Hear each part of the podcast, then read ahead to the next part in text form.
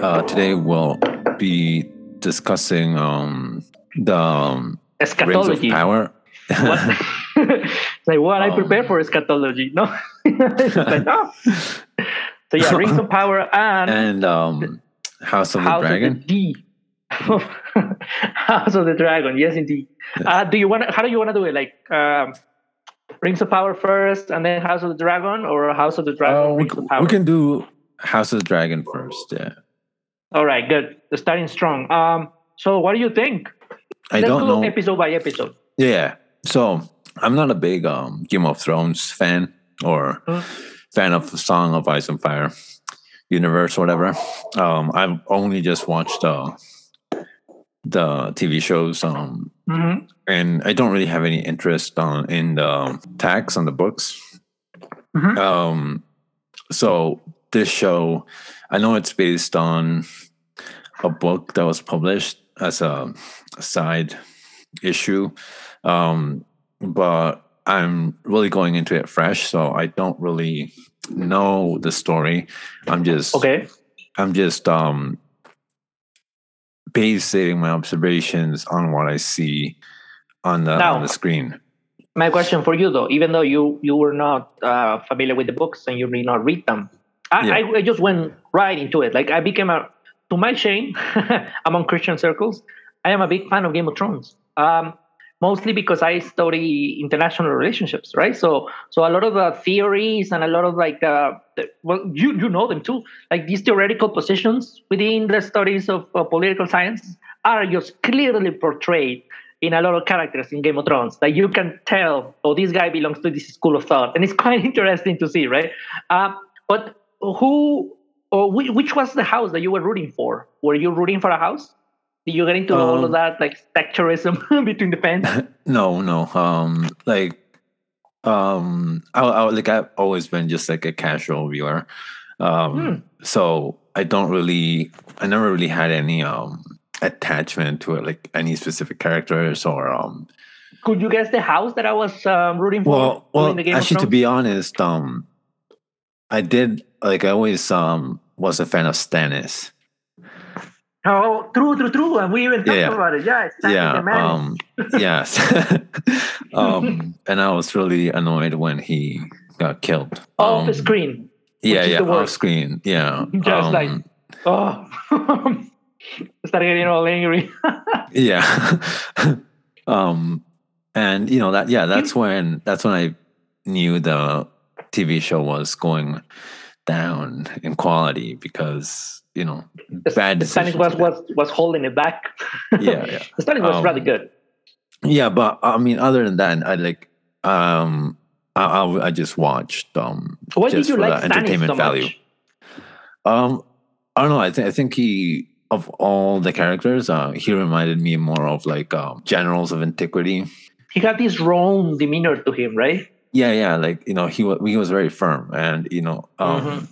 And he was just, which was Yeah, yeah. rare well, Yeah. yeah, he was just until like the very end of the until he went full religious. yes, yes.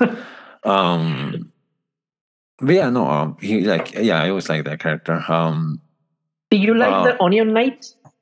Yeah, I liked his character as well. He was Um, awesome. Like he was one of the most loyal characters in the whole thing. Yeah, um, and I liked that he was, um, like matched with Stannis. Yeah, like they were the, the power couple. yes. Um, yeah. No, I I really think that after Stannis died, then um, you know, the show m- like missed a strong character. he was quite a character now that I think of it. Yeah. Stannis was quite something. Yeah, yeah. Um, Did, did, do you remember which was the house that I liked? Now we can Um, after yeah. that we can jump. Yeah, yeah. You you liked um the the Lion House or whatever it's called. Um, What do you mean whatever it's called? More respect for the Lannisters. You're gonna get me to sing the Rains of Castamere right now. Uh, I like those guys. Like I don't know. Like I think that's something that characterizes in a, in a funny way though, because I always see you like if the world goes south and the society collapses, I, I do see you as a general. Like I will see you as like leading people. I do not see myself as a soldier. I see myself as a scheming politician, and which is hilarious though. Not meaning that I'm evil or anything, but I think that will be my way of administration. You know, like planning and making like deals with people and trying to just keep things together without necessarily fighting, like not going on on the battlefield. Like I I, I will be aware for it, but like I, I, if I had to choose who will lead the armies, I will leave them to you, because I'm like, yeah, I don't know why. I'm just like, oh, I, I realize that I don't have any um, backbone to kill things. Uh, one day, um, I was trying to kill a mouse, and I couldn't do it, and the mouse was just there, and I, it wasn't a mouse. It was actually a rat. Friends came over like a oh, yeah, and they were like, "Dude, can you come home?" Like two girls that lived like some of the houses, some some houses far away. Like my wife and I saw them, and they were like, "Dude, can you come over? Because there's a mouse in our house, and we want you to kill it." So my wife and I went, and we got a like. um uh, they gave us a broom, and I was like, "Well, yeah. it's a mouse. Like that, that should be easy enough. Like I can kick it, and and it will die." But it wasn't yeah. a mouse. It was, it was a, a big ass rat.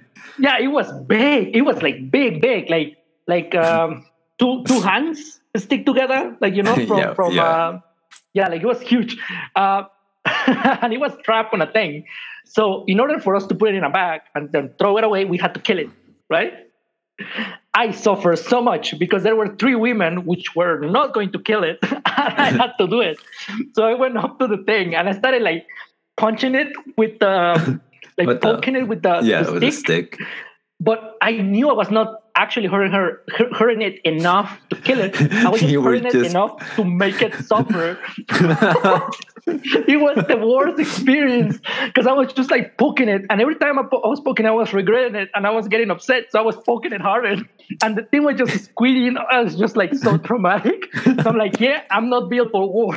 that day I understood I'm not a killer. You know, I'm like, I cannot. And then the thing when when we just like put it on the back, I honestly think that he wasn't dead. He was just unconscious or something because he kind of like kept moving. I just put it in the back and throw it away. I was like, wow. So that's my experience with killing. Uh, yeah, not built for that kind of experience. So, anyways, House of Dragon. Um, first episode. What do you think about House of Dragon? Someone that did not read the books. Um, what do you think about that? Like um, that episode in regards of like how good it was. It, how how much do you compare it with Game of Thrones? a lot of people are calling it Game of Thrones redemption arc. I don't know what you think about that. I agree. Um, um, it does feel like classic Game of Thrones, like the first um two seasons in terms of style, um, dialogue. Um, they're you can tell that they're trying to. It's a conscious effort to redeem the series and the whole. Yeah. Right. Um, the whole brand. Yeah. Um, Oh. And it's very sad though, because redemption work sucks. It's the same thing that they're doing with Star Wars right now. Oh yeah. They're trying to make it better. And I'm like, oh, like they, they didn't have to, right? Like Game of Thrones was actually on its peak after Stannis died. um so what, what do you think about like the Targaryens, the characters? Do you have a character that you like? Do you have a character that you dislike? Well, no, I, first I do episode, like the only first episode. Yeah, I like that the show itself. It's focused on the Targaryens, um, mm-hmm. because you know, as someone who did who's not familiar with the books, um, I don't think the Game of Thrones series was it, it didn't go much into the history of the Targaryens. Um, you know, it, it did did um, tell us a lot about the background of um, Daenerys and her, her um, brother, her father, um, and some of the rel- her relatives, but not so much about the deeper um, history. Um, it, it, was just mentioned. Yeah, it was just mentioned occasionally, right? I like. And, uh, here's the thing: when I started watching Game of Thrones, and I and I uh, learned that um, because I started watching it when they had like already three seasons, I think. So I watched all yeah. the three seasons in like three weeks. So like I watched it really fast. Uh, and then I was like, I needed my fix of Game of Thrones. so, but I had to wait. So I read the books and I read them ridiculously fast. Like I read them really fast. And when I finished, I was like, I need more. So I was walking around. The, the fourth season came out. I watched that. I was so happy.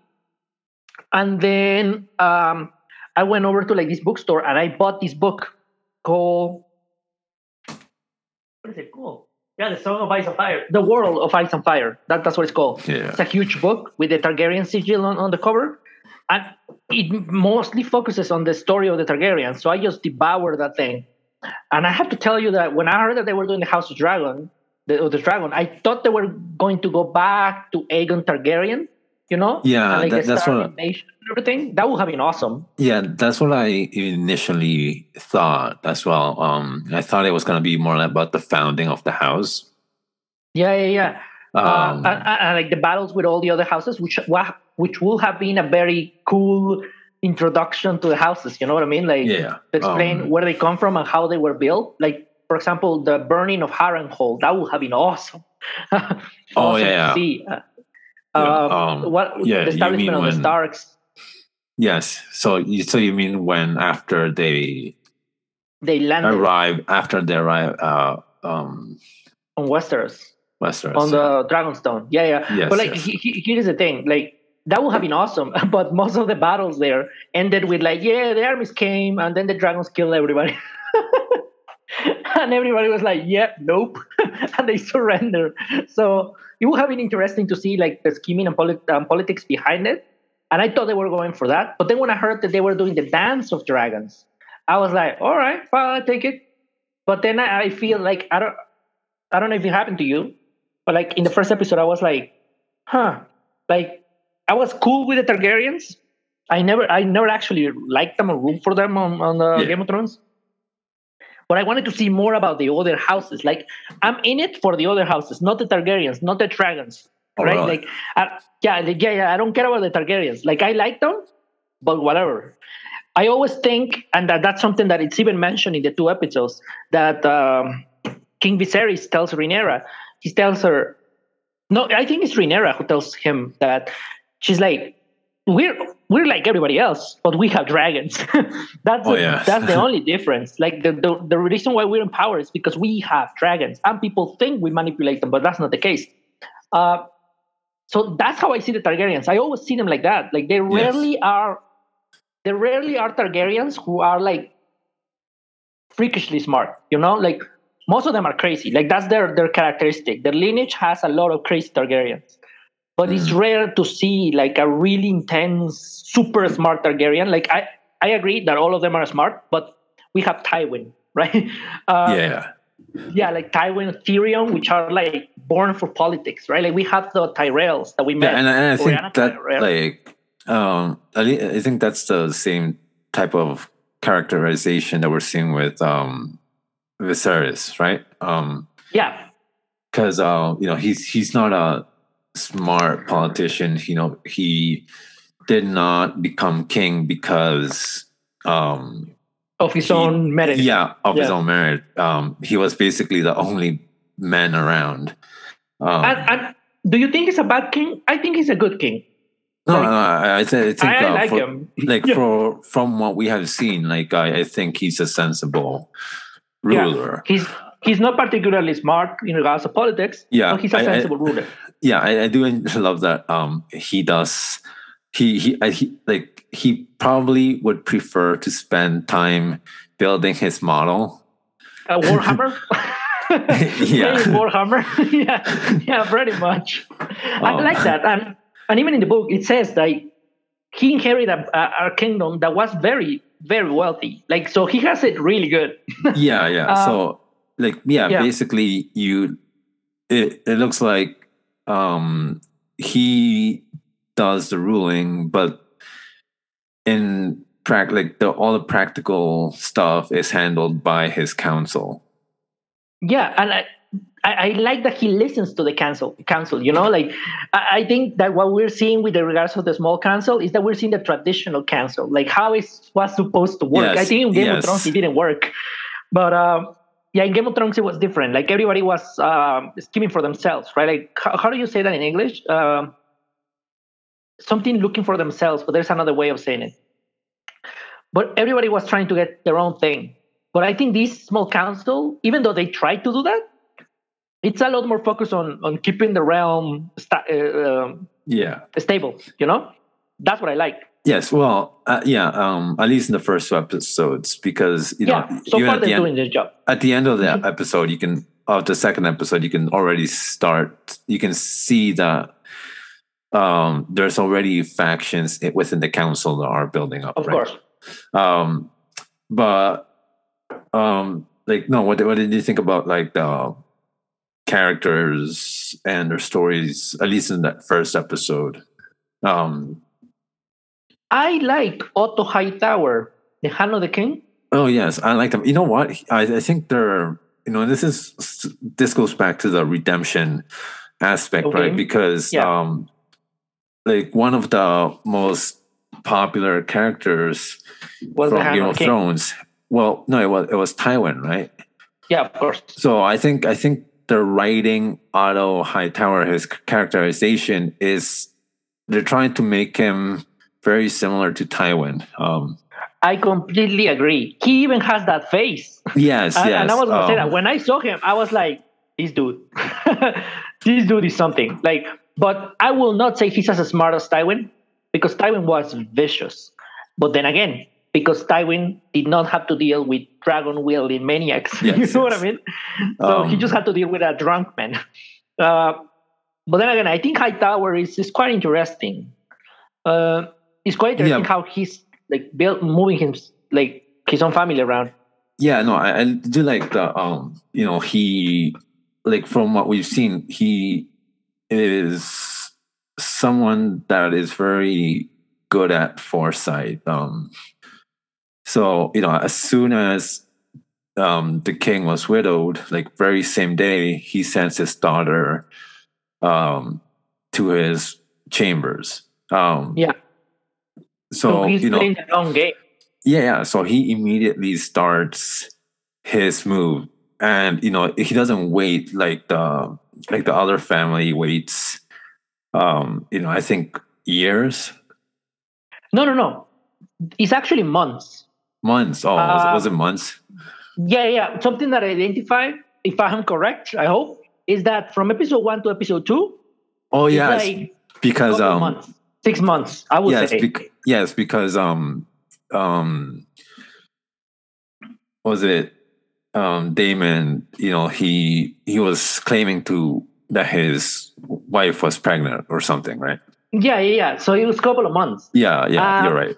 because I, I would say months because that gives enough time for the girl. Uh, I don't remember her name, um, the Hightower girl, Yeah. to really get cozy with the king. You know, because Yeah, if you see by the start of the second episode, they're already friends. They they really like. I think the, the king is genuinely he genuinely likes her, not as a mate, not as a queen, Yes, I, I but agree. more like a like I like your company. You know. yes. Um, And from episode two to episode three, my guess is that it's going to be like around a year, perhaps, maybe a little bit more. Because did you see the uh, the how do you call that um, the the preview, no, for the next episode? no, I didn't. No. Do you want me to tell you what's coming? Just like Yes, so you well- can see my guessing. Yeah, no, I, Really I fun. already, I already looked at, at uh, I like at all the spoilers. Oh, okay. So what's coming in the next episode, the third episode, is that the baby's already born, right? mm, okay. yeah the baby with the girl is already born so so th- that's what they're telling you it's telling you that So- you cannot look at at um these at this you cannot look at um the dance of dragons or like uh, the house of dragon as you were looking at game of thrones because game of thrones was like a couple of months right even days Yeah. weeks sometimes from episode to episode here Yeah, yeah. it's actually months and years and that's interesting Yes. Well, I well I think um because the Dance of the Dragons is when is when um um the is after uh, the king is dead and his daughter has been ruling for some time, right? mm-hmm. Um, so yeah, I think I think by the end of I think it's actually by episode um six. Um, they're gonna age her. There's just gonna be a time skip. Um, so that Yeah. she'll be actually a lot older, and they'll and they'll bringing in a new a new actress. Um, they already have one yeah yeah, yeah, yeah. Um, oh, obviously so- though, they, they film everything yeah yeah, they, they they filmed that hurt. They're filming Um, everything every week. I'm like, Um, but yeah, um, so yeah, there will be a lot of time skips. I, yeah, so the first few episodes are basically the introduction to the series. Yeah, because they're planning like a long thing, right? Like couple yes. of seasons, and I really yes. hope that. But now here's the thing. Okay, so Hightower, Tywin, right? Like, yeah, I think he's doing a good job. Like you can tell the fruition of his plan. Like you can tell he's sensible. Even the king respects him, right? Like you know that he tells uh, Daemon, like Hightower is a lot more honorable and useful than you, right? And that's true. Like even though he might be scheming, he's really looking out for the good of the realm, right? He's yes. obviously cutting his own piece out of the realm, but he's looking out for the good of the realm. Very similar to what Tywin used to do. Like he's looking for stability, but he wants the Lannisters to be responsible for that stability. So it's quite interesting um, to see that. Now, um, what do you think about the sea snake? I the, don't know who that is. Sorry, the guy with the dreadlocks. Um, oh, I don't remember his name.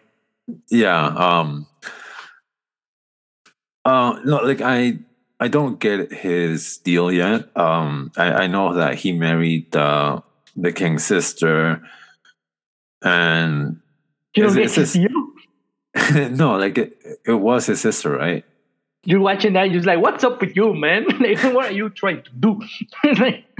yeah, yeah, that, that's uh, his name is Corlys Velaryon. What do you think about him as a character? Do do you like him? Do you think he's um, honorable, um, kind of like trustworthy?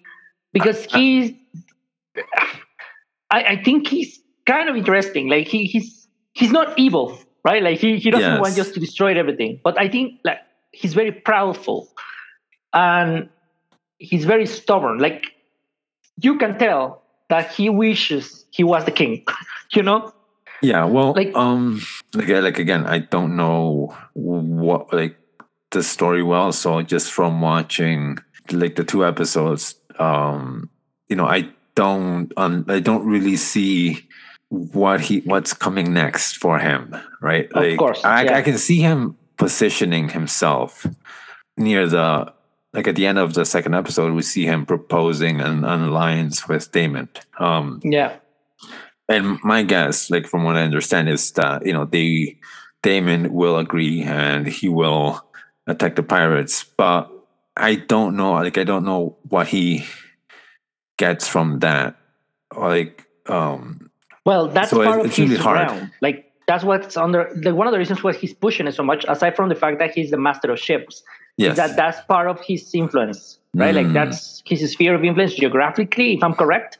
So mm. the fact okay. that they're attacking that is not only that they're, um, you know, the free cities, right? Like yes, yes. these guys come from the free cities. So obviously that show, yeah, yeah, that yes, the pirates are aligned with the free cities. Yes. Yeah, yeah. So that shows that whoever wants from the free cities can come and take a, a chunk out of Westeros. Yes. First, second, they chose to do it within his territory. So that's why he's pushing it so much because he's like, it's my territory, right? Like nobody cares because it's not happening in their turf, but in my place, they're taking chunks out of my like uh, money and whatever. So he really wants them to stop mm, that one. Okay, okay. So so yeah, he's playing it very pragmatically. He's like that's what he's trying to and and I kind of like agree with him.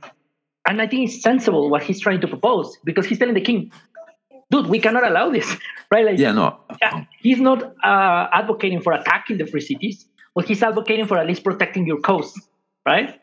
Yeah, which I think is that, why. That, yeah. Yeah, I don't. I don't understand why the king would reject that. You know, um, especially since they have dragons, and um, you know, at, at least we know that Daemon is gonna bring his dragon, and he's gonna be successful. Um, in you know pushing out the pirates. Um, you know, so it's something that the king himself would have should have done. Yeah, I like as you say. Let's be honest. Like there is no real reason why the king wouldn't do it. Like it wouldn't yeah. be that difficult. Like you know. I think that with the support of the ships and the dragons, it should take a couple of months and that's it. Mm. What do you think about Rhaenyra? Do you like her? Um, you know what? Uh, initially, I didn't like her. Um, but I think after the second episode, yeah, I um, I, I, I like her a lot more now. Um, it just sucks that the actress has to switch. Um, yeah, I know. I, I'm looking at this girl and I'm like, man, she got the stuff. Like, like she could be good. You know what I mean? Yeah, Like, yeah. Like she she was actually playing the role pretty well. Um Mhm. and you know, so it's it's annoying that, you know, they have to switch the the actress, but um no, I like as of, as far as the character goes, um yeah, I, um I like her a lot more now. Um you know, she's kind of like she's smart, but she's also like funny. Um don't you think that she's kind of mature? Like she's a lot more mature than Daenerys, for example. Well, see, that's the thing. She's it I, that she's more mature than Daenerys, but she's also very immature. Um, as a like, if you consider her position and her role, right? Um, because um, uh, at least when, when when you compare her to her friend, because her friend, um, Yeah, she's on the game already. yeah, yeah, and she takes um her role, even though she doesn't have like a proper role in court. Um, you know, she takes her role a lot more serious. Um, you know, and she's very religious as well. Um, Yeah, yeah. which it, we're shown the contrast um with her. That's a good observation. Yeah, like it's almost as if one of them is already a lady of the court and the other one is a prince and pri- a princess growing up, right? Yes, I think So, that's how they're trying to play it. I think that's how they're trying to play it, and you know, I and I think agree that's why. completely. Mhm. I think that's also it's gonna be come like it's gonna be important when when the friendship changes from like rivalry. well from friends to like stepmom and stepdaughter. Yeah, which is a rivalry, right? Like because Yeah. she's right now like um, uh, what is it? The heir to the throne, like Rha- Rhaenyra, right? Oh, so, so yeah. changing it up. Yeah, True, Rhaenyra is the heir to the throne. Yeah, So true. I didn't think that. Yeah, yeah. Think about it for a sec. Like her Yeah, friend is going to be friend- the queen Well, her friend is gonna give birth to her to the heir, to the heir. her yeah. rival. Wow. Yeah, so that's, it's, it's yeah. I know it's going to be crazy, and it's kind of sad because you see, like in the first episode, second, they really show you that they're really close, Yeah, Right? yeah, yeah. and due to circumstances that are out of their hands, because um, the Hightower kid didn't want to do that, but follow the instructions of her father, right? Mm, and like I, I, I think every father wishes to have such an obedient child because it's just like wow, right? Like even the sea snake, um, uh, Co- Co- I forget his name, Velaryon, Velaryon, Velaryon, the guy. You see that he sends his kid. Yes, and you know, That yeah, is- like What do you think about that scene? oh, that was tough. That was tough. Um, It, it was it was weird. Yes, yeah, no, yeah. I think I think they filmed it that way to make it seem weird and gross. I did like the um that the king noticed um that when the Yeah. girl was making her her speech. Advances. Yeah, Well, well, yeah, when she was making her speech, uh, he noticed that it was not something she would say. she would say naturally. It was something that had been taught to her to say. Um, and you know, you can at least see him when when he when he realizes that you can see him like have a bit of disgust, right? Especially when Um, he hears what the mother says. Yes, Yeah, yes. you can see um, his reaction of like, "Ah, yes, and that gives the king points on the good scale because you know like i was i was even talking to nelly about it i was like imagine if it was back in the day like in game of thrones like a lot of these game of thrones dudes will not care you know oh yeah they will just be like i'll take the kid Well, uh, you know, well, we see that basically happen. Um, um, with sansa with Sansa, yeah, um, yeah sansa's thrown around yeah. Um, and you see like tywin tywin was even such a vicious man that he even told Tyrion to get drunk and just go do the deed you know like yeah, do you do you remember that he got Yes. drunk and he says like just go in there and put a kid in her and just forget about it and, Yeah, and yeah. everyone's like whoa like it's intense back in the game of thrones people wouldn't care so much for the age of someone right yeah, yeah. uh, for example daenerys is 13 when she marries Khal drogo yes, but is she that is she that age in the show? no no no and, and, and, uh, yes she's that age in the show in, like that that Mm. was the idea like you, you know what i mean like and that, that's very interesting to see that Viserys is very different from what we have seen because Yeah. Daenerys is 13, and, and like you see what happened to Khal Drogo. Khal Drogo pretty much rapes her like a couple of times until she kind of learns about sex, right? Because she's taught about sex from the the traffic wom- women, and she kind of gets the idea, and then like the relationship kind of mm. like gets better quotation marks because it's just a messed up situation. And Yeah. by the end of the thing, she's 24. So how many men does she like? And, and that's another interesting thing. Throughout the books and the series, Daenerys is discovering her sexuality, right? Like she's like learning things and like she's having like more partners and whatever. And, like, do you remember Margaery Tyrell? Yes. She's 16 and she has been around with a lot of people, you know? So it's quite interesting to see that even though they may look a lot older, because obviously the actresses are a lot older, in the books, what is being represented on that small like uh, scene, it's a reality. Like that's com- and that's Yeah. I, I Well, something I told Nelly is, is like this is normal back in the day. Well, Right. yeah. See, but this is the thing, though. In the in the books, yes, I agree. But I think in the in the shows, they they try to make them older. Like I think even Sansa, um, she's what? I think she's I'll tell you in a sec. Because she's know. also very young. yeah, she's well, she's young. I think, but I think she's the youngest. At the beginning, gets- she's 11. yeah, And I- by the end of the Feast of, of Crows, which is the last book, she's 14. yes. Well, see, and I think in the TV show they made her fifteen when she got married to Ty- to um, Tyrion. Yeah, it's, cra- it's crazy. Like I And I completely Yeah. understand. And I will say this it's because of our modern sensitivities. Yes, Right? yes. Um, People will Eh, not eh, just go along with something as Yeah. crazy as we will see with a 12 year old. but Well, I think and, the, and here's the thing: though, the story they don't do.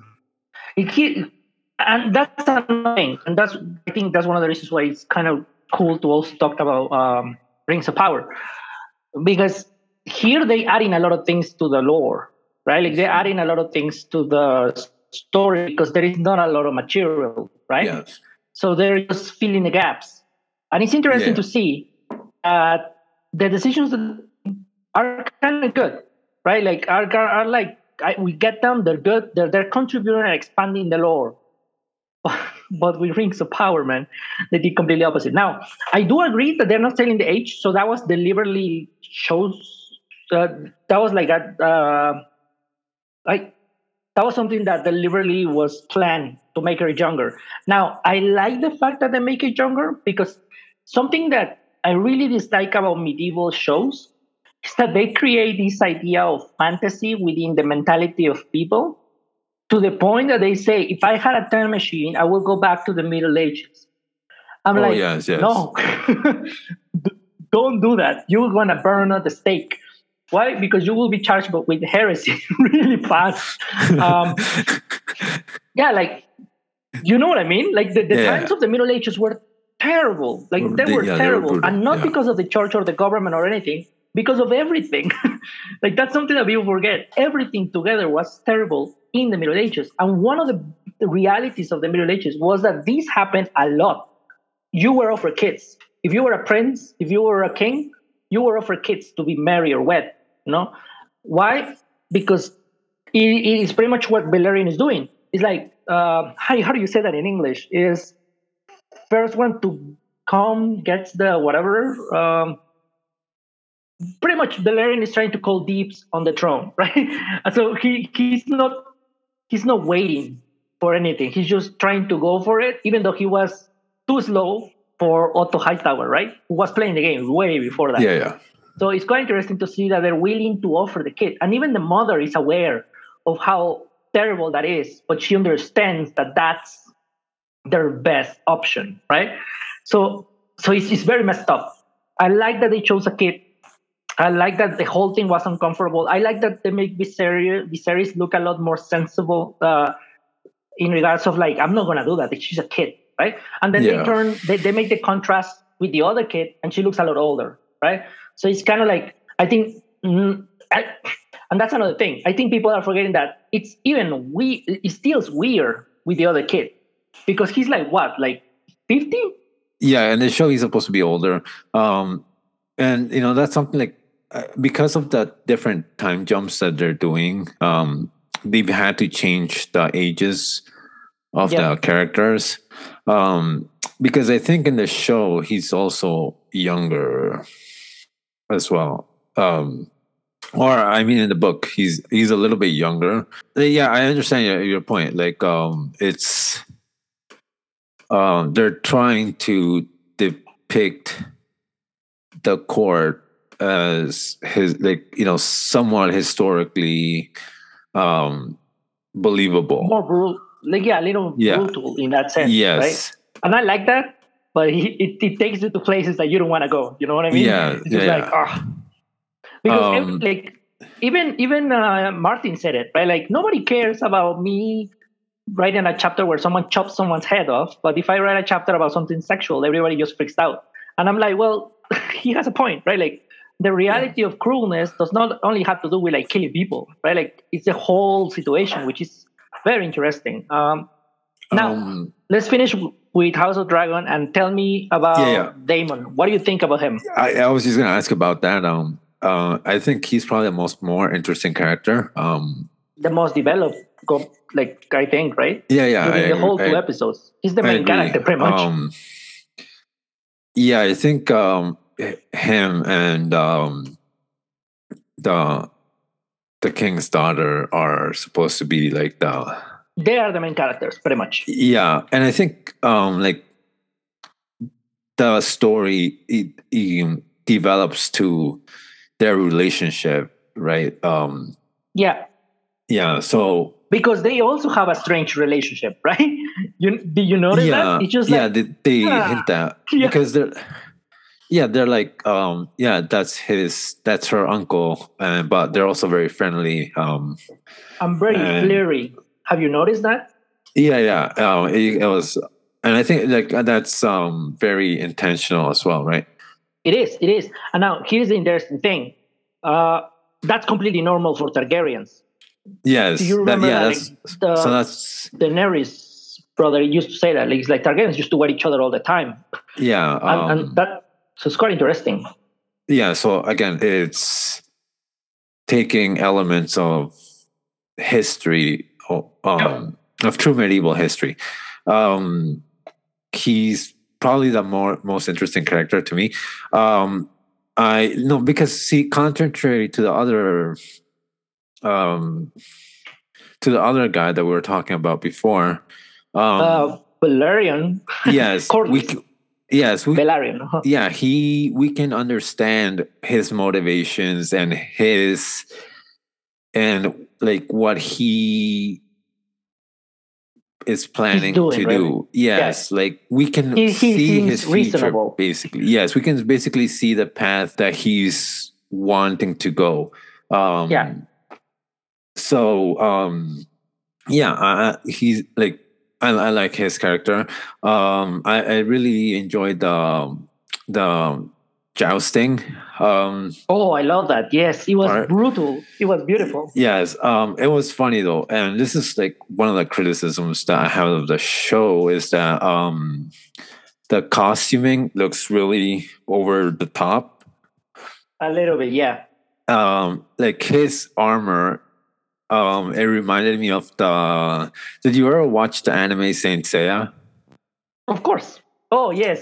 Yes. I remember you. so his armor reminded me of Saint Seiya. I was like, oh my god, um, it's like you know very Yeah. cartoonish, um, and like, but it's also understandable. Um, you know, that's he's supposed to be like the He's supposed to um, be flamboyant. yeah, very flamboyant. He's the prince of the Targaryen dynasty. Um, you know, so it, it, like it makes sense for the character. I just think He looks uh, weird. Production wise, it's a weird thing. Ooh. What do you think about that scene? The ah, the birth, the birth scene. The whole That was that was uh, a brutal scene. that was um, brutal. Yeah, yeah, that I was, like actually that's Game yeah, of Thrones I right wanted to- there. Yeah, I think that was probably the best scene of the of the at least the first episode. Um, Yeah, and uh, see, I, I was going to ask you, like, what something like, what do you think you would do there? Um, in the, I- his I will- I will the say- king's position because Yeah, I would save my wife. Um, and, But and here's the thing. I see, that's the thing though, like, I don't- it. I don't think I don't think the option was to save the wife. I think the option was to because um I think the maester said that the you know he could save one, both die. Yeah, like he pretty much painted a picture of like the queen is gonna die.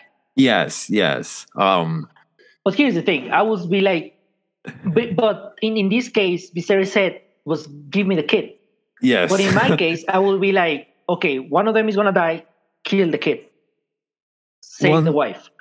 no, Why would I do that? Precisely because of what Viserys did afterwards. He named Rhaenyra, Rhaenyra and I'm like, dude, you could have avoided so much well, by no, but see, saving the wife. Huh? Huh?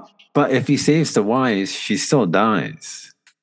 No, but you could try. You know what I mean? Like because by the time they started the how do you say it in English? The C-section, yeah, cesarean. C-section.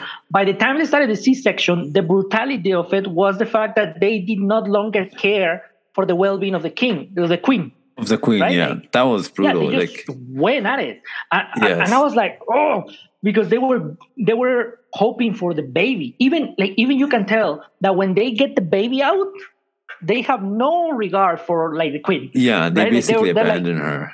Yeah, Yeah. the queen is Just dead. let her. Yeah, just let her bleed out. Yeah. Oh, oh. exactly. Do you notice that? So I'm like, so if I were to say like I don't want the kid, save the the queen, then I will guess that they will have ways of taking apart like something like an abortion, you know, taking apart the kid to be able to save the queen as much as possible. See, I, I don't Right? think so because um, Who like knows? from from what we see in the show, um, she's been in labor for some time, so like she's very tired already. Yeah. And and the point the the the whole reason they can't um she she's not giving birth is because um uh the baby's breech. So the baby's not in the right position. Um, which means that it's basically impossible to um take the baby out otherwise.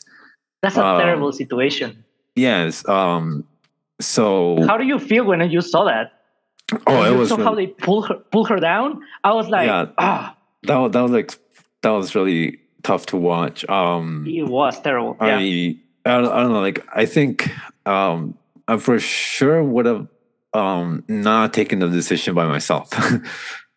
yeah, of course. um, You you will ask your wife. yes, I, I like that's a decision that I would. Um, take. Yeah, of course. yeah, I'm not taking that decision. Um, but like I understand, like um, from the like the characters or the king's perspective, um, you know, you understand why he would choose that. Um, Yes, of course.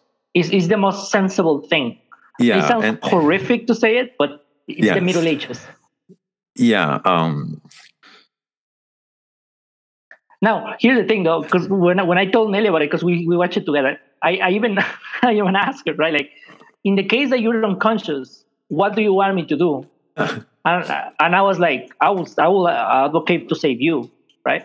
Because precisely what you're saying is like you're betting on, on someone's life. So it's, it's crazy. It's just like it's too much power, right? yes, yes, So so I was like, no, that's a, that's a horrific situation. Um, Mhm. I, and then we afterwards we started talking about like how high was the percentage for women dying at, in labor back in the day? It was like huge, right? Uh, yes, because it was just a, a bad situation. Like I, I think the, the the the previous description of of the the queen in regards of how women see labor as their battle, right? Their battlefield. oh yes, yes. Do you remember Um, that? I was like, yes. that's a beautiful foreshadowing, right? Of how Yes. that's the battlefield. Like we have to meet that battlefield with elegance and whatever. And just a fun fact here: um, Aztecs had Yeah. this, had this tradition that uh, they had like different kind of realms where you will go depending on how you die, and there was Mhm. a realm for warriors. Whichever women that die during child labor will go to that realm, the realm of warriors, because they will Yep. think that she will die fighting. She she she died fighting. Mm. So it's quite an interesting kind of like um, thing here. Now, uh, again, D- Da- Daemon, uh, do you think he's kind of like crazy? like like he he he's he's weird. Um, he, he's messed up in the head. Like I wouldn't say that he's he's a reliable king. Yes, I, I agree. I- Like, uh, um, I don't. I think we're not supposed to um sympathize with him. Um, Yeah. um, because yeah, he is um very motivated by power. Um, And he's crazy. Like wouldn't you say that? Like forget about the power and motivations. Um, I think he's unstable. Like I think he's unpredictable.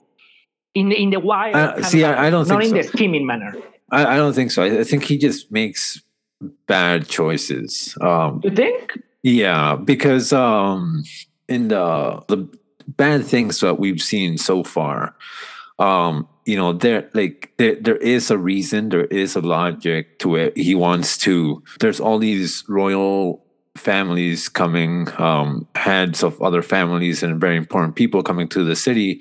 So he wants to clean up the city. Um, and he just happens to do it very brutally um, he wants to get attention from his brother and he just he thinks the best way to do that is to steal a dragon egg so there is reason um you know he's it's not like he is mentally unstable and trying to I um, think he's kind of crazy. he, he might be I- um I don't I trust him just- much. I, I just don't think that like what we've seen um reflects that. Um but it, it wouldn't be a surprise either either because as you said before, um the Targaryen family is has a lot of um unstable um members. I don't know you heard this, but I, I think it was in books.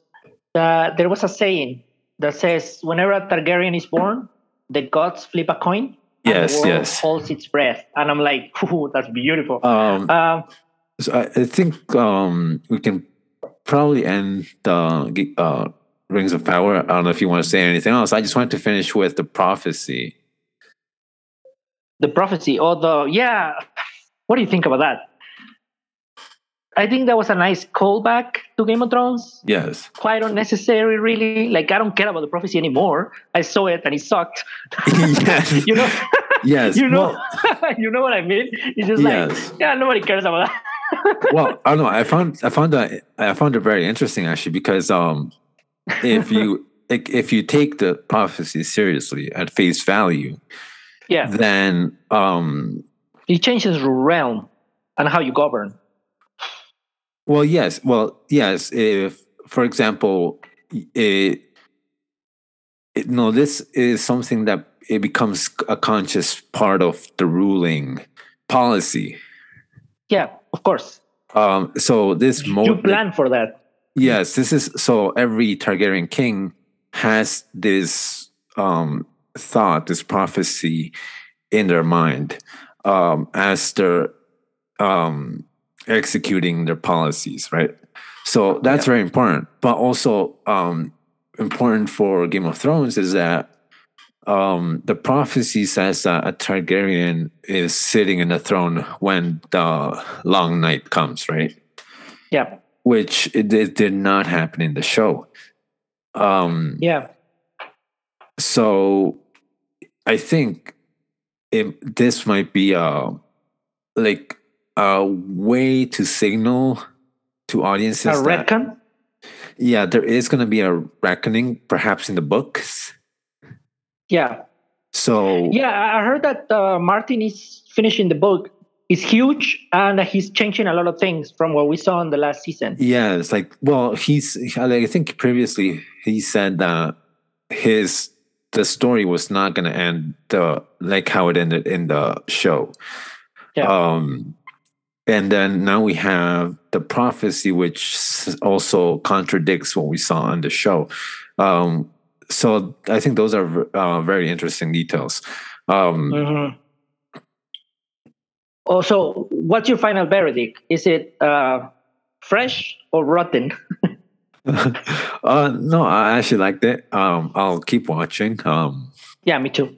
yeah. To see um, what happened next week. But now, let's move to Rings of Power. Now, oh uh, man, this this uh, is something I'm much more familiar with. Um, Yes, I know. You're a lot more of a scholar. Like now we changed roles because yes. I'm, like I had to kind of like go to Wikipedia and kind of like get familiarized again with the lore of Lord of the Um, Rings.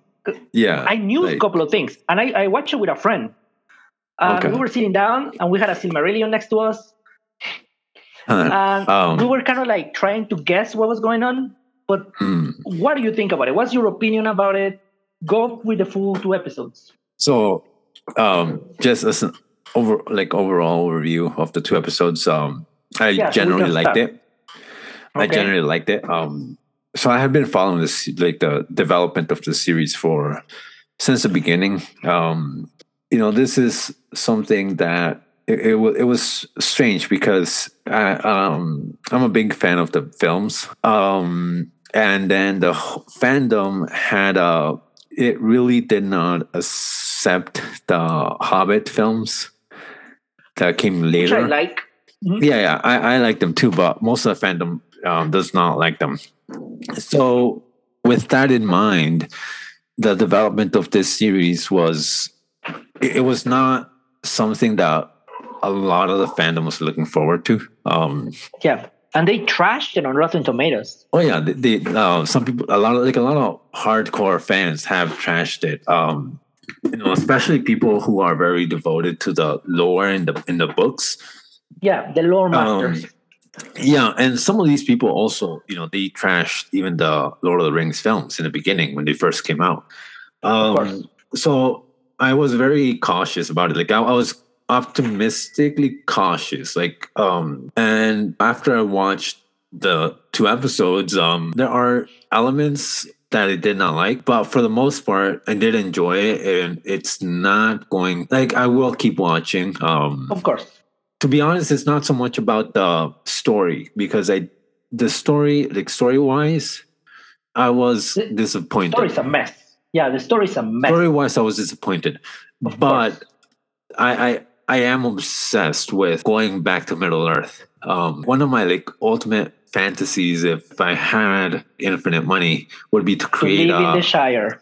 well, yes, would be to create like a virtual reality, open world um, map of. Middle Earth.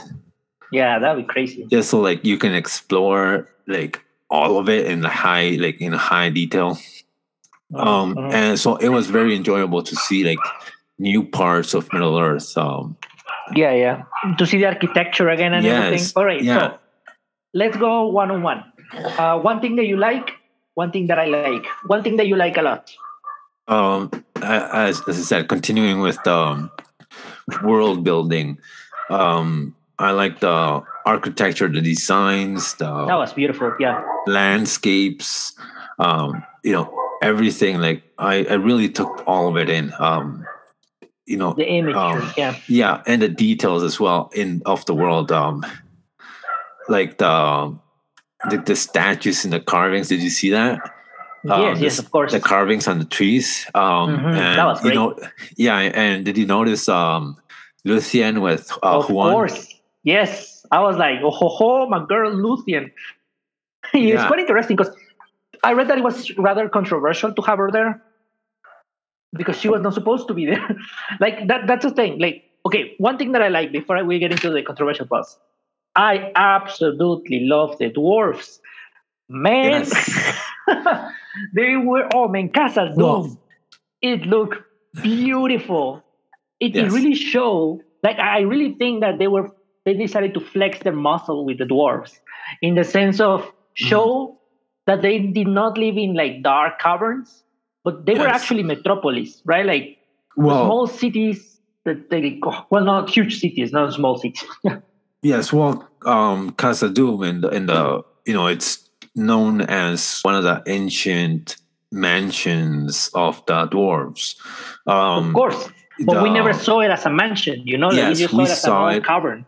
Yeah, we saw it in its fallen state. Um, in the Fellowship of the Ring, when the Fellowship walks into the main hall, it does have that also that sense of wonder Of and course, it looks depthness. But yeah, Yes. yes, we don't see it, it's a dead, empty city by that point.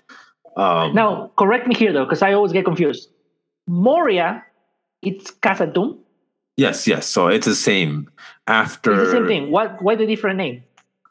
After um, the discovery of uh, Durin's Bane, which is the Balrog, um, it was renamed to Moria. Um, Do you know what it means? um, black something. Um, All right. Yeah, no, I will take that because you have to speak Quentil or something, or well, whatever the dwarves speak. But here's the thing, though. I really like the dwarves in Lord of the Rings. yes. Uh, I, I started liking them from since The Hobbit, actually, because I read The Hobbit, and I was like, Mm, oh, the dwarves are kind of cool. And then when the movies came out, they they gave so much emphasis to the Hobbits. So I was like, Oh. whoa! I even bought one of those books that shows you the concept art. For oh yes, I have that. con- Yeah, I have that as well. Yeah, I have the one for the second movie, which is very in depth with the hobbits, Mm. with the hobbits, with the dwarves. So I was like, I, I once I went to to my wife and I told her like, this is how our house has to look. and she's like, no. I'm like, oh, but I was like, come on, like it looks awesome. Like oh, it was it was beautiful. But uh, I really liked them since then, and I started studying like a bunch of lore in, with Mm. dwarves everywhere else. Um, and that's why I was rooting for the dwarf in Game of Thrones. But but now seeing them in Khazad-dûm with their really odd looking armor and like whatever tradition they were having, Yeah. and like even the wife, like the the, the princess for the dwarves. Yeah. She's not a queen, right? Like she's a princess. Yes. Uh, I like her. Uh, I like the fact that she was very, uh, how do you say it? Like she was cozy in, in, Yeah, the yeah. sense of like um. very Yeah, I- friendly and, and housewifey. Yes. Um. I think like one of the things that, and this is one of the things I didn't like. Right. Um. Was um. Well, it's not so much I didn't like them. It's it's more that I didn't really care for. It was like the individual dwarves. We've only seen one. We've seen them in only one episode, so that will change probably. Um, yeah, no, no, no, because we're going to do the whole fall of uh, Khazad-dûm. Yes. Um, but like I did I did enjoy like the environment and the culture of the like the dwarvish culture that we saw. Um, what do you think about the kids? The kids were funny. Um I love them with a huge helmet on. I'm like, what? yeah. Something that was interesting it was the it seems like the the king is Durin there. Um but there is this older Durin that we see. Um That confuses me because Yes. I was like, I thought that this dude was going to be the, the king, you know? Yeah, yeah. Um, But and- then, then another Durin comes out, and I'm like, what? Yes. Um, what's interesting about that is that um, no one else interacts with the older Durin, right? Um, and there is this theory from the lore that Durin resurrects. Yeah, yeah, I love that. I made a poem. I will send you that poem. Yes. I, I, I read the Tolkien's poem that has what is it like seven stanzas for each Durin. Mm, Ha- have you ever read that? I was like, that's No, beautiful because he has not- seven yeah, stanzas for each of the Durins. I, I know you're talking about. Um, traditionally, it's been understood that um, the Durin resurrects as like um, into a new Durin, the new Durin I love that. That sentence is just so weird. yes, it, it was. Yeah, it's really weird to explain, but you know, it's, it's moves into it- Durin. You know, it's similar to the way the the um, pharaohs in the ancient Egypt they Of course, yeah. um, they believed uh, Ra incarnated into the pharaoh, and then after a new pharaoh came, Ra reinc- reincarnated again. Um, so Yeah. it's very it's a very similar idea. Um, here in the fact, show, though, the Egyptians learned that from the dwarves. what? Uh-huh. um, in, in the show, I think Durin is more like um like a ghost figure. yeah, he is. He's he's actually he. It's interesting though because I was reading about that, and he's like he's pretty much that. Like he's he's the uh, seed eternal emperor. Yeah, doing the yeah. essence transfer from Durin to Durin because because they see him as a kind of like a god. That's why he rules over all the the dwarves. Um, but yeah, no, weird. I, I liked uh, I liked seeing him. Um, and it, it's and it's interesting because um, you know, this is a character. This is like one of the major characters in, and then all of the lore. Um, Yeah, of course. So it, it's it's awesome to like see him in like a live action. Um, Of course, yeah, I agree. Uh, what do you think? Okay, what do you think about the aesthetics of the dwarves? I oh, man and man, like both of them, they look fine. I was like, yeah, that's what I think about dwarves. Even when they Yeah. were eating on the table and where, where they were doing the, small like um, trial or whatever, I was like, yes, Yes. I can buy you that this is a bunch of dwarves. I like them. Yes. I, I, I have Um, no problem with them being different skin colors or whatever. I was just like, yeah, sure, why not? Again, I the actors like- did a marvelous job.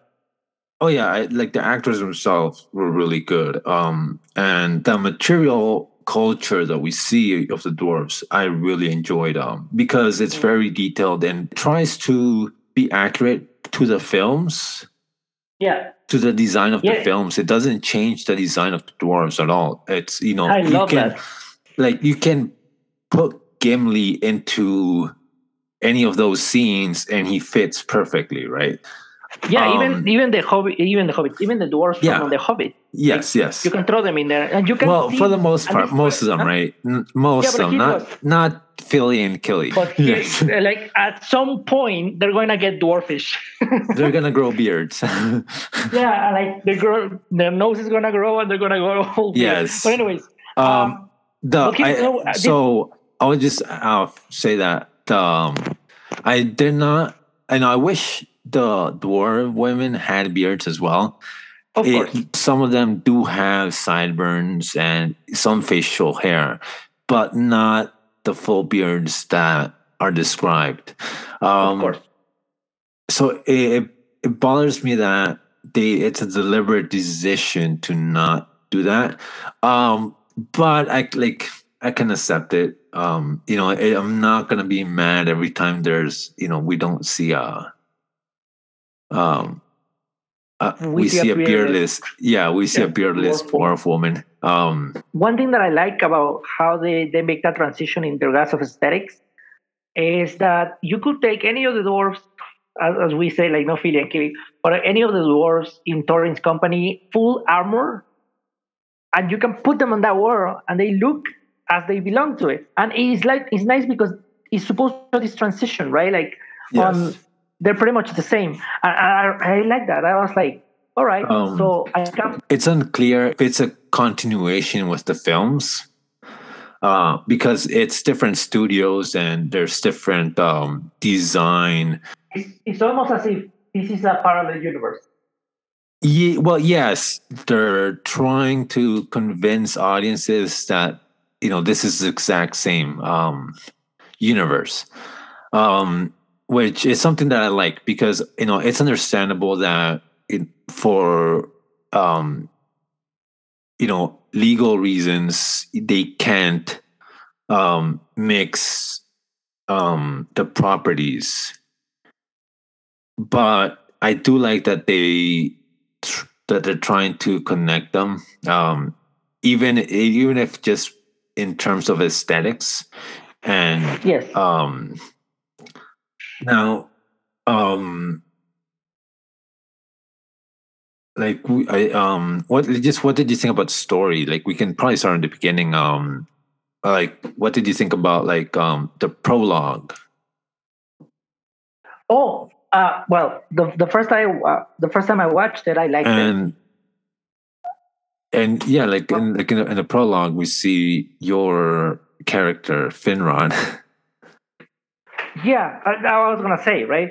Um, the first time I watched it, I liked it because again, I'm a fan of, of Tolkien's lore yes with like like with uh, sufficient depthness. I don't know if I can say that, for sufficient depth that I can identify things just by looking at them, right? Like Mm. um, one thing that I did identify, a couple of things that I got were obviously like the wars. Um, obviously, when I saw uh, Finrod, I was like, "That's Finrod." How did I know? Because he was dead, and he was scratched by something, by kind of like a wolf thingy, and I was like, "Yeah, that's him." But then again, that uh, Galadriel Finrod never happened, right? Like, so yeah it's quite yeah so it's quite interesting like i was happy to see finrod i did not like the representation of him because he's the Felagund like he's supposed to look awesome. I agree. Uh, well, uh, actually, like, well, that's how how I that's how I imagine him. I imagine him like super awesome. Um, I didn't like, and I think it would have been awesome if they did that. You know, in the forest where they put like every elf on the forest and they give him Yes.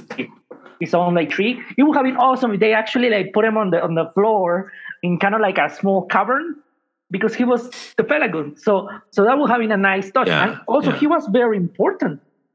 Yes. Uh, another thing that I that I did not like that is related. I did not like the initial representation of men and the relationship with the elves. Even though the men that were like were shown in the beginning Yeah. were um, followers of Morgoth, whatever, Mhm. I did not like that they look so dirty because Finrod put a lot of work on teaching them stuff that they kind of forgot. You know what I mean? Like, yeah. Well, I They think look a lot like they look very backwards. Yes, no, but I think um, we're supposed to like these are a different type of men, and I think um, the show has not done a good job so far into distinguishing the different um, types of men. You know, and perhaps they might do this later because um, we're gonna see the Numenorians. Of course. Um, it's next but- episode, isn't it? Yes, um, like, but yes, so you're right. So far, right now, it's understood that um, man used to participated in the wars on the side of uh, Morgoth, um, which you know is true to some degree, but it's not the full picture, as there were men, very legendary men and houses of men that fought Like alongside the. Yes, Barahir, um, Turin, um, Beren. yeah, Baden, of course. Uh, yeah, uh, And- and that's the thing. all- those are all the heroes. But you know, there were also the Easterlings, and these were men, you know, that decided to go back east. Um, and a lot of them were seduced by Morgoth. These are who were supposed to believe as the men that we see in the show. Yeah, I agree. I didn't really like how the men were depicted. Now, I, I I don't know if you look closely at the map, the Southlands, which is this land where the men are supposed to live. But did you know that? Uh, did you notice that it was um in Mordor? Yeah, well, I, I saw the map really fast. I didn't Yes. quite catch exactly where. Like I said, like I, I get a general Yeah. idea of the map, Okay. but I was in. I was very intrigued by the. I thought they were in Rohan because you see, like it said Oh. something. Oh, something. Yeah, yeah, yeah. Um, That's what I catch, and I was like, yeah. "Are these Rohirrim?" And I got offended. I took it Oh, no. personally. no, no. So, so th- those are the. So that was the um, the Hobbit folk. Um, Ah, yeah, you- those. Yeah, yeah, yeah. So yes, they lived in the That Rhovanion. Yeah, Yes. that place. Um, but the men they lived in the Southlands, right? That's where the elves are stationed, Alright. which is weird. Which is a, which is a weird choice to make. Um, I don't know why they would, and that's something that I didn't like. I, I did not like that the elves were stationed. Like these are supposed, we're we're supposed to think that these are elves. They have some relationship to Gilgalad. Um, so I don't know why they're stationed in the far south. Um, um, but um, they're there. Um, I think it, it would have been more interesting if it, if it had been Numenorians, because by that point, uh, the Numenorians are they do You have, have a, a lot more presence. yes they well they by that point the Numenorians are established in the south of Middle Earth, um, so it would have made more sense to have Maybe these are Numenorians. Numenorians. that would be so Well, bad. yeah. um, um, no, but the like just where the Southland is supposed to be is in you know it's on the other side of Mordor. Um, Yeah. So if you've looked at the map of Middle, Middle Earth, um, you know on the east side of Mordor, um, it's an open plain, and that's where the Minas Tirith. well, no, on the other side, on the other Oh. opposite side. Um, Oh, okay. Looking at the map right now. yeah so near the Sea of Núrnen to the north, to the northeast. Mm-hmm. Um, that's where that's where you know this location is supposed to take place. Um, and if you look closely at some of the scenes, you can actually see Mount Doom in the in the background. Um, so I, I like that. Like again, this is like in terms of uh, landscapes and world building, I really enjoyed it. Um, the story story wise, I like some of the elements um, that were we, we saw. For example, the in this incursion by the orcs into the into, into the lands of man. That that looks interesting. Um mm-hmm. um the sword that the boy has what do you call it? Um the boy's name is theo. Um he he has his sword that it looks like it has a dark power. Um it's interesting. My you know my my favorite my my theory is that you know it would be awesome if that boy became one of the ring wraiths. One of the ring wraiths. Yeah, I heard yes. that. I heard that theory. Yes. I was like, well, that'd be crazy. Uh, because there in the in the lore there is a ring wraith that came from the east called Khamûl. Um, so it, it you know it'd be awesome if that was him. Um, because you That'd know be this is something that the show should show as well. Um, the not only the, the yes, not not only the rise of um, Sauron, but you know his seduction of the of these kings of men with the rings. Um, yeah, I like they have to take their time. Like something yes. that people really have to understand is that this will have a couple of seasons because oh, oh yeah, know, like um, right now they're already they've planned five seasons already. No, that'd be great. Like yeah. again, there's a lot of things I liked, but then I, I watched it with a friend. When we finished, we looked at each other and we're like, meh, you know? Yeah. not like we were not um, like in awe, but it was okay. Like I keep watching. Yeah, yeah, no, like Again, I think something. Huh? No, I agree. Like I think um a lot of the story wise is very disappointing. Um, like for me personally, the the prologue was very disappointing. Um, oh, oh, sorry, sorry. I was saying this though one of the reasons why I enjoy the prologue is because I do not know much of the lore by memory. So mm. I just saw it as a small narrative, and then I, I watched this video. Oh. Yeah, so I, I, watched this video on YouTube that explained everything, every single thing that the show got wrong, and I was like, "Oh man, like yeah, that was bad. well." See, that's the thing. Like, I understand why the show showed what it, it did because the show is not trying to base itself on the Silmarillion. You know, the the entire premise of the show, and this is like this is part of the problem that the fandom had with it, um, and like since the development was that the entire show, there it's five seasons, right? Um, is all being written from the appendices to the Lord of the Rings. So at the end of yes. yes, at the end of the Lord of the Rings, there's I think six appendices that describe the history of Middle Earth. Uh, you know, a lot of the details in the cultures and uh, languages and um, calendars and, and, timelines and um, families of Middle Earth. It goes into a lot of detail, but these are small appendices. Like, um, you know, like some of the details that we have from Numenor, um, they come from a lot, like um rec- like records from the kings that are given by year. Mm-hmm. so they're they're not very detailed. Um which is good for the show because it allows them to fill in as you were saying before uh with the ring with the house of the dragon it allows them to fill in with um extra material and create new uh new material for the show um, which is we, like a lot of what we've seen already. Like most of the story that we've seen, it's completely made up. Yeah. Uh, yeah, it's completely made up outside of the. But here's the thing, the though. I yep. will say that one of the difference between House of Dra- the Dragon and uh, Rings of Power is that House of the Dragon expanded the lore. I feel that mm. Rings of mm. Power is distorting it a little bit, even though it is expanding it. There is no doubt of that it is distorting a little bit because it's not res- like what they wanted.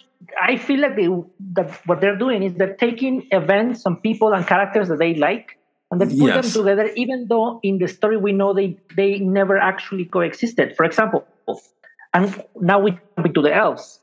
Uh, Elrond. Elrond, as far as we know, was never really close friends with any of the dwarves. Because again, Yes. uh, you, you know this better than me.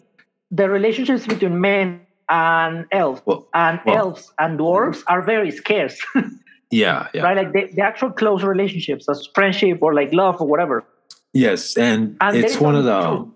yes. This like this was one of the important um elements in the friendship between Legolas and Gimli, right? Because it was so rare. Yeah, and it is to the point that one of the nicknames that uh, Gimli gets as a distinctive is the elf friend, elf friend. right? Yes, because yes. it is so it's so strange to have that. Now, something that I didn't like is that they robbed my man Caleb, Caleb, what's his yes. yeah, him. Oh, they Caleb, robbed him Caleb. of some Celebrimbor. Yes, I think yes, that was his name. Yes. They robbed him of a, of a very important um, development story that he has, which is that he is the one that knows it. You know, like Yes. he's the one that has that He's- relationship with them, not Yes. Elrond. Yes, he's a friend of the dwarves, right? Because um, you know, and one of the um notable works of um Celebrimbor is the gate at Moria, right? Yeah. Um which is which says speak friend and enter, which is is it's a it's supposed to um represent a friendship between Celebrimbor and the dwarves. Uh, and, and and again, like if I were to tell you, imagine that they reshoot that, but they shot it with Elrond. And not with Elrond. Yeah, that would have changed anything. I don't know why they took Elrond over there. Now, Yes, yes. I'm very sad about Elrond. Like I, I do not like his representation at all. Even Mm. though I know he's young, yes. I think I, I don't know if you agree with this, but um, especially because they have lived a couple of thousands of years now, I think his demeanor as the Elrond that we know from the movies and the books should already shown. He Mm. should be a lot more serious and a lot more elegant. Y- y- Like I think he's good, but not good enough. I think he should Mhm. inspire a lot more respect just by like, oh, that's Elrond, you know? Yes, yes. Um, I, I agree. Like, um, Elrond is um, um, someone you know that he he's not one of the high elves of uh, like of uh, Middle Earth, but he does have a very uh, legendary lineage, and Yeah. which that alone is you know very much worth your respect. Um, but no, like uh, see, I for me, um, Elrond was I I actually liked um his character. Um, it was one of my favorite ones. Um, because see, I think in his role as the Herald of Gilgalad, um, Mm-hmm. it makes sense that he is shown to be a little bit more um, less experienced, right? Because we don't want we don't want to see Elrond as a rival to Gilgalad. Of course. Um, so I, I- did enjoy that. I, I liked uh, his relationship with um, Gilgalad and his friendship with Galadriel. Now something, yeah. Now something, yeah. I really liked the dialogue between the both of them when they're talking at the in the woods. Um, Mhm. Something that really I did not like though was that um, it, their relationship is too casual. Um, That's that's pretty much where I'm going with, Yes. with. I feel like Yes. he's too much of a human. Yes, and that's that's one of the criticisms of the elves in the show because we see them act much more human. Um, and you know, to make my point, I, I would look at the relationship between Elrond and Galadriel because we know that by this point, Elrond is married to Galadriel's daughter. Um, so Galadriel is um, Elrond's mother-in-law. Um, but in the show, they're de- depict- depicted as like good friends. um, yeah, and like also uh, Galadriel is mythical, isn't she? Like she, yes, she like that's something that the, the common like uh, viewer will completely forget. Some of these elves are absolutely mythical. They're like it will even be like Yeah. I don't know if Julius Caesar just appeared tomorrow, just be like whoa, like it's him. Um, Gal- yeah, Galadriel. By this point, there's not many high elves left in Middle Earth uh, that came from um, that came from Valinor. Um, so Yeah. Galadriel is basically one of the last ones left. Um, and I did like I, I- think the show did not do a good job at emphasizing Galadriel's status. However, in the dialogue, I do like that they um especially in the conversation with um Elrond, you know, Galadriel does um hint to that deeper story that she has witnessed. So I like that, but I also agree with you that um there is like uh, at least from a fan perspective um or someone or, or someone that's a fan of the lore um you know there is disrespect um to galadriel's status um Mhm. because it is true that gilgalad is the high king. And um you know galadriel would be subject to him. Even then galadriel would have a really high status.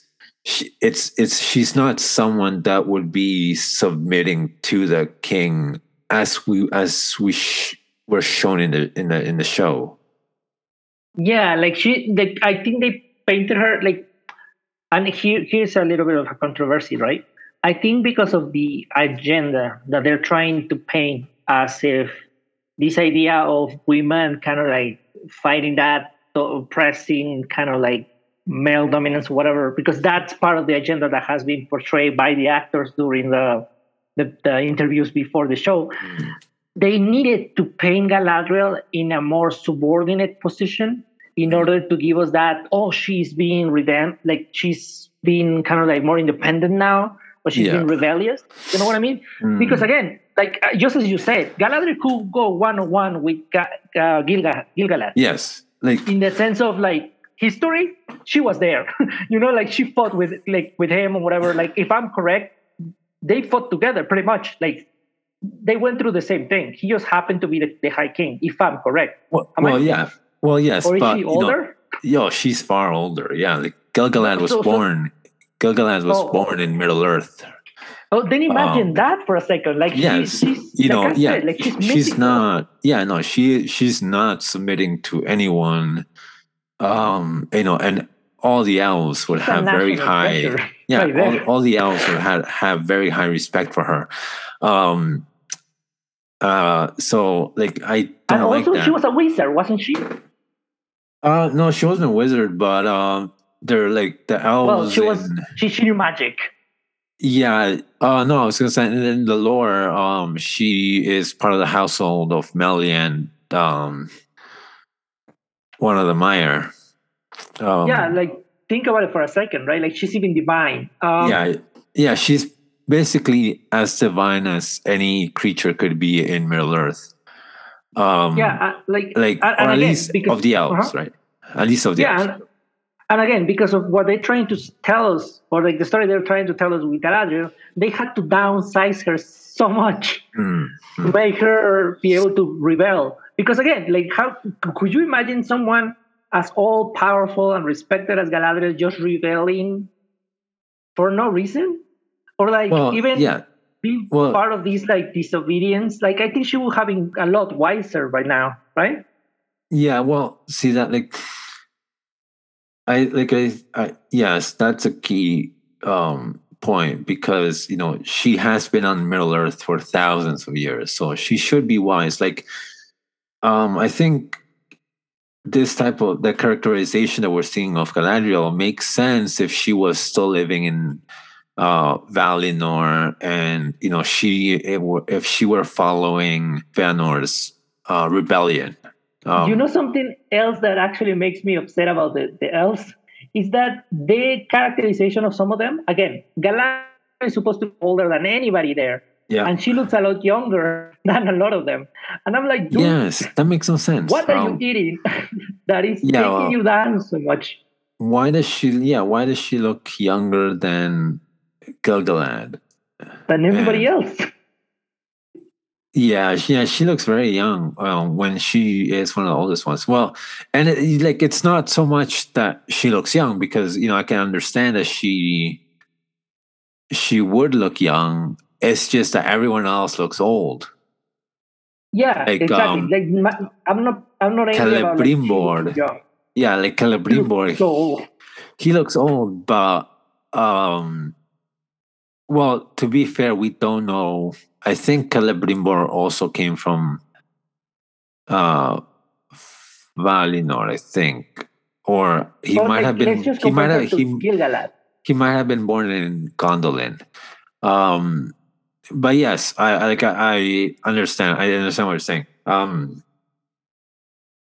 I, I, I don't know. Like, I like I agree with what you're saying. Um, in in the lore, Galadriel, you know, they don't need to do this because Galadriel is has a very high status, and she, um, we are we're told that she does take commanding roles in fighting Sauron. So she is leading armies. Um, she is like very active in in the persecution of Sauron. Yeah, this is something that uh, bothers me a lot. They they have changed um, a lot of elements of the story that I don't think needed changing. Yeah. Um, you know, I think with a little more uh, creativity, they could have used the, the same story that we have in the in the lore, and um, you know, probably reinterpreted consistent with the lore. Um, but this is more like a, a, a very loose interpretation. Yeah, and now one one thing that on what you were saying there is that yes, they they change things that they didn't need to change, but then again, like you can tell, it's not like they were forced to do that because yes, yes, that's what I mean. Exactly as they're supposed well, to, right? Well, you know what? not, not exactly, but as close as possible. Yeah, no, like, see, that's the thing, though. Like, it's hard for me to um excuse them. Well, no, no, like I, I actually do excuse them because, as I was saying before, um, you know, a lot of the story they have to get it. They're limited to the appendices of the Lord of the Rings um, it would be different if they could go into the Silmarillion and take elements from the Silmarillion um, to complete the story. Because a lot of what I'm saying and a lot of what other fans are saying, it those are details that are told in the Silmarillion. So, for example, in the prologue, if so, someone who doesn't know the story doesn't have the information to fill in the sequence of events right?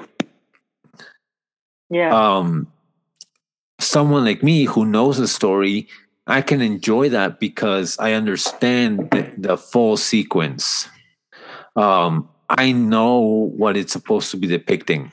At the same time you know what i found disappointing is that they can't use stuff from the Silmarillion. They can't use details from the Silmarillion to fill in those gaps? Yeah, like I think you know, that's something that they could have done to kind of like yeah. save themselves all these maneuvering around. Yes, would have been tell tell the story of the blue wizards. You know, like yeah, yeah. really um, explore the things that have nothing but a couple of paragraphs on references, yes. and just expand that. Like yes. give us more. For example, give us the the war between the dwarves and the orcs. Give us that. Like nobody knows what mm. happened there. We know that we fought. You know, like we know that, that there was a war and we know how he ended. But tell us the war. That would have been nice, like the campaigns and whatever. Tell us about mm, what else with the elves. Uh, well, the elves have a really stretched out story, but like, tell us about the Blue Wizards and like the Easterlings and how Morgoth corrupted them and how they kind of like tried to fight with him. I don't know, invent Mhm. that if you want. But like, Yeah, yeah. they were so focused on trying to sell something that was already told in a certain degree of detail that yeah. yeah, they're, they're kind of like maneuvering around and messing up things like, for example, something as simple as the age of the the elves, right? Like, Well, yeah, yeah. they- Well, you know, and that's something they're trying to do with the Harfoots, right? Like the Hobbit creatures. Um, Yeah. Because in the lore, um, the lore does not speak about the Harfoots at all. They are mentioned in a few passages, but you know, we like there are no Harfoot characters. Um, Exactly. So this is something the show is trying to do by bringing in Harfoots. Um, and, and but- this is the thing. Like again, Yeah. do we have any problem with the Harfoots? No, because they don't exist. so yeah, yeah. It's Um, like, all right, so that's new. They're presenting something new. Yes, um, you know, I, I think it might be. See, so I, yes, you are right. Like, you know, this is completely new, but I think from what from what I know, they will try to connect it back into the into the main story, Yeah, of course. which which will they want continuity. problems. Yes, Yeah. will will create problems. Um, now, um, I, like something uh, I was gonna say was that um, one of the key elements of the story that I think the show is trying to uh, depict, but it, it's something that really annoys me is that it's the motivation for Galadriel. Vengeance. It's this vengeance against Sauron. We're told that Finrod was um, seeking out the enemy Yeah. and Galadriel interprets that to be Sauron. Um, now we know we know the true story. Um, it's all it, it's the true story. Yeah. yeah, like um, and like if I'm feeling very generous, I can understand how the show is trying to explain that.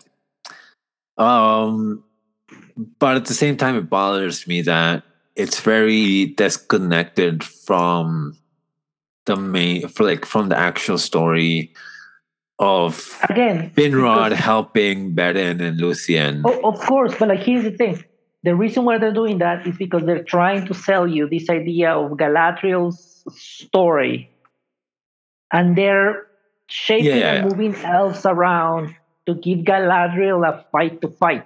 Um, when they could have done it as simple as, well, Galadriel is helping everybody, right? And Yeah. she, she's the one with the most experience, so she's kind of like helping them because you know that after Galadriel kind of like uh come into the forest and stays there, kind of. yes, Elrond yes. is the one leading the fight against Sauron for a long time. He's the one that is just like moving around pieces and like battling out and or whatever Mm, and, and Yeah. Galadriel is supporting. So, Yeah, so yeah. you could have given us that Galadriel teaching Elrond to be better and helping out Gil-galad and achieving a Yes. supportive role that it's a lot more powerful than everybody else. Now, what what did you think about the um, Gilgalad as High King? I didn't know much about Gil-galad, to be honest. Mm, like I read really? the, Silmarillion, I didn't remember much, so I had to watch a video, and I was like, "All right, so Gil-galad is important. Like he's he's intense." So far, he has only had like a couple of minutes, so I'm like, "All right, okay, so he's the king, and that's it." Like I, I haven't Yeah. felt much, but I Um, have felt a lot more about the dude that fell from the sky, and I want to hear your theories. Who is oh, that? okay. So, well, so I'll just quickly um, just say about Gilgalad. Like Gilgalad is actually one of my favorite characters in the second. For Age. real? Yeah, yeah, yeah. Um, uh, you know, because Ooh, he what do you is think?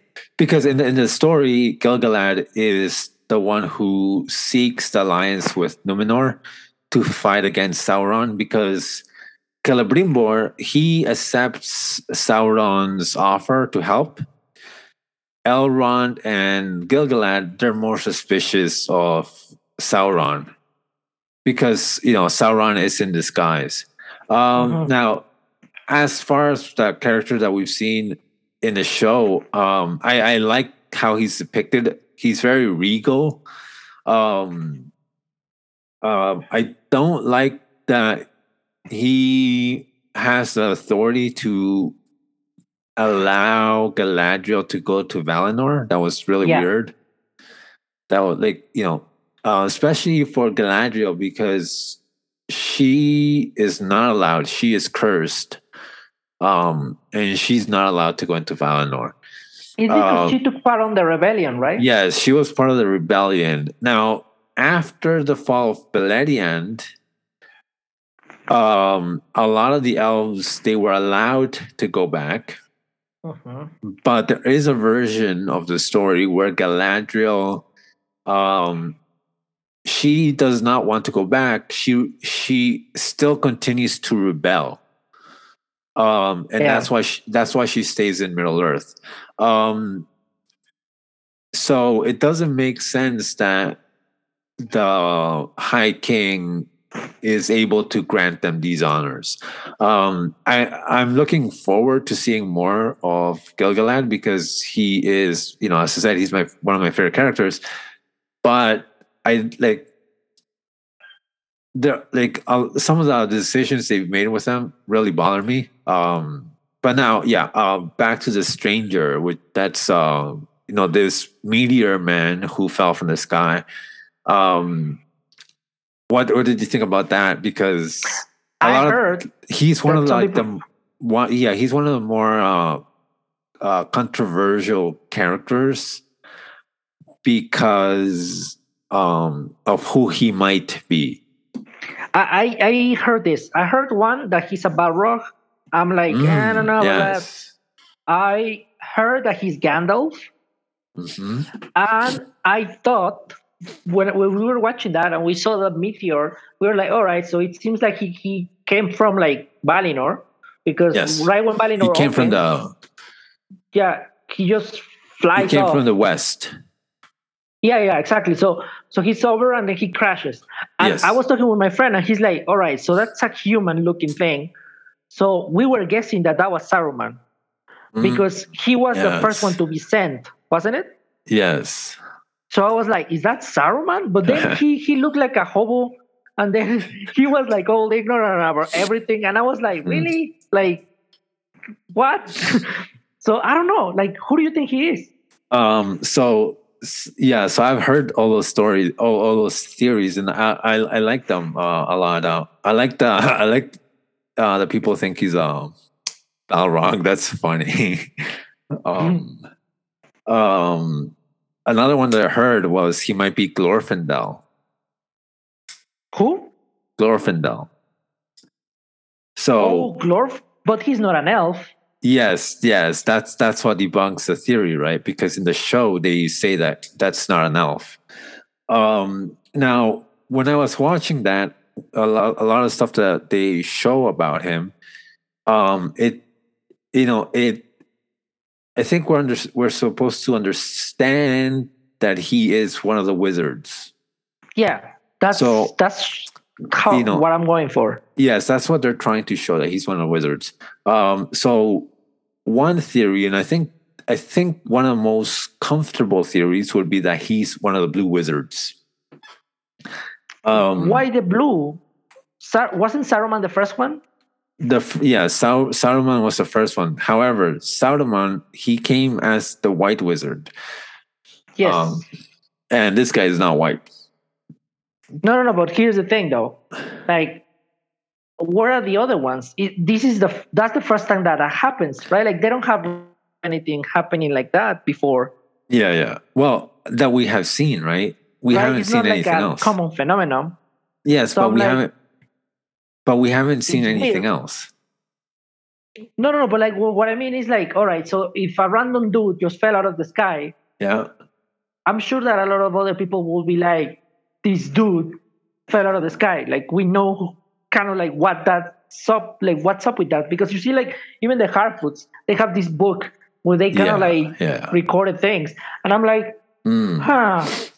So so uh, uh, I Yeah, didn't the um, Blue Wizards came in pairs? Yes, the Blue Wizards came in a pair.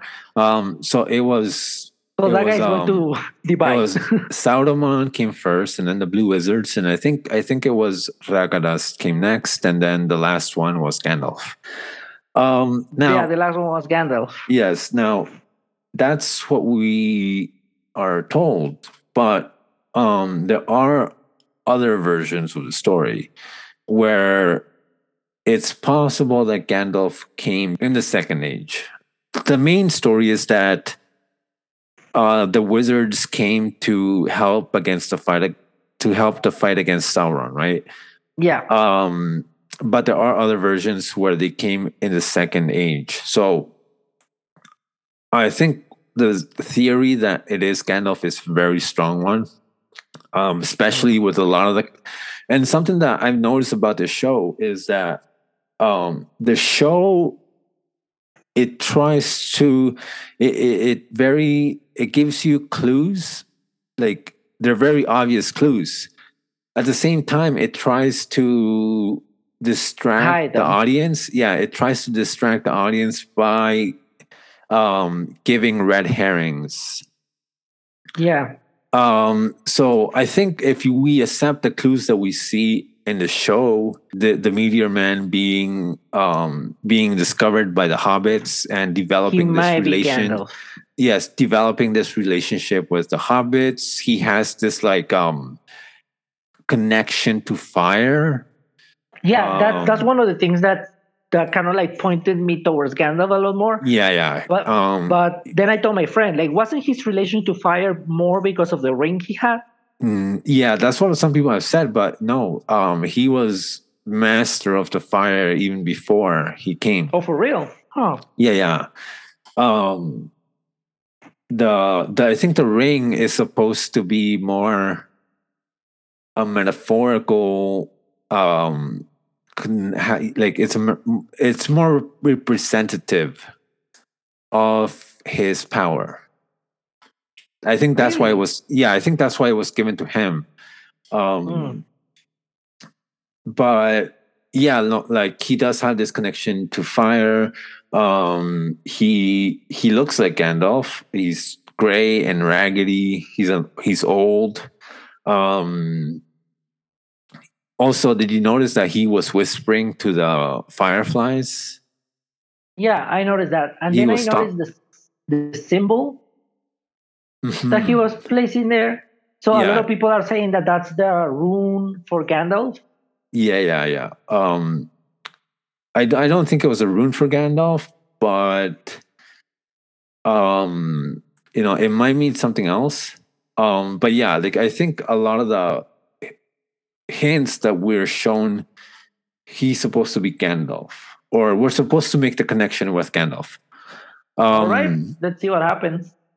Um at the same time you know there are other it, you know as you said it tries to disguise them so um we have this sense that he has a dark power right Yeah. so you know we we might not be Gandalf.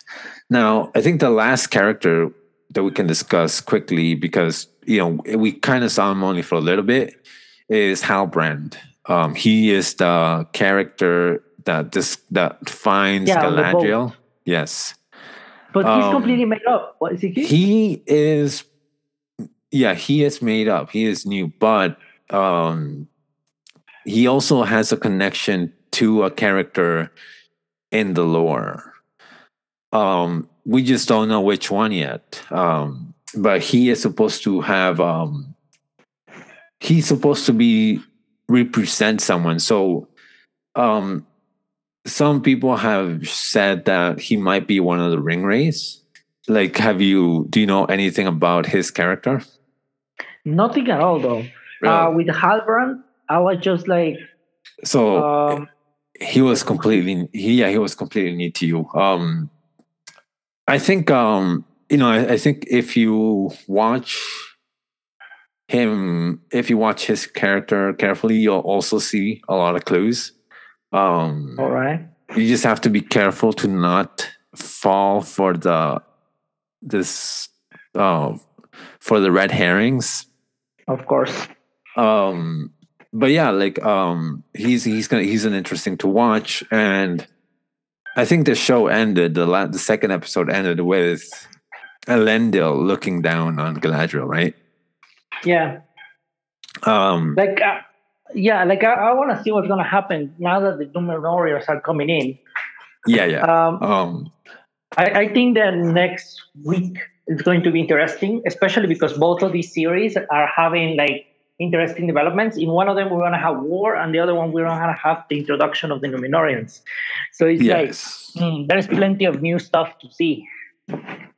Yeah, no. Um, so like I'm very like again, as I said, I generally like the show. There are elements I don't, but I'm pretty optimistic about where it's going, at least in terms of um, developing the the storyline. Yeah, I agree. Like, um, I, I'll, I'll keep watching both of them. Uh, I think they're good.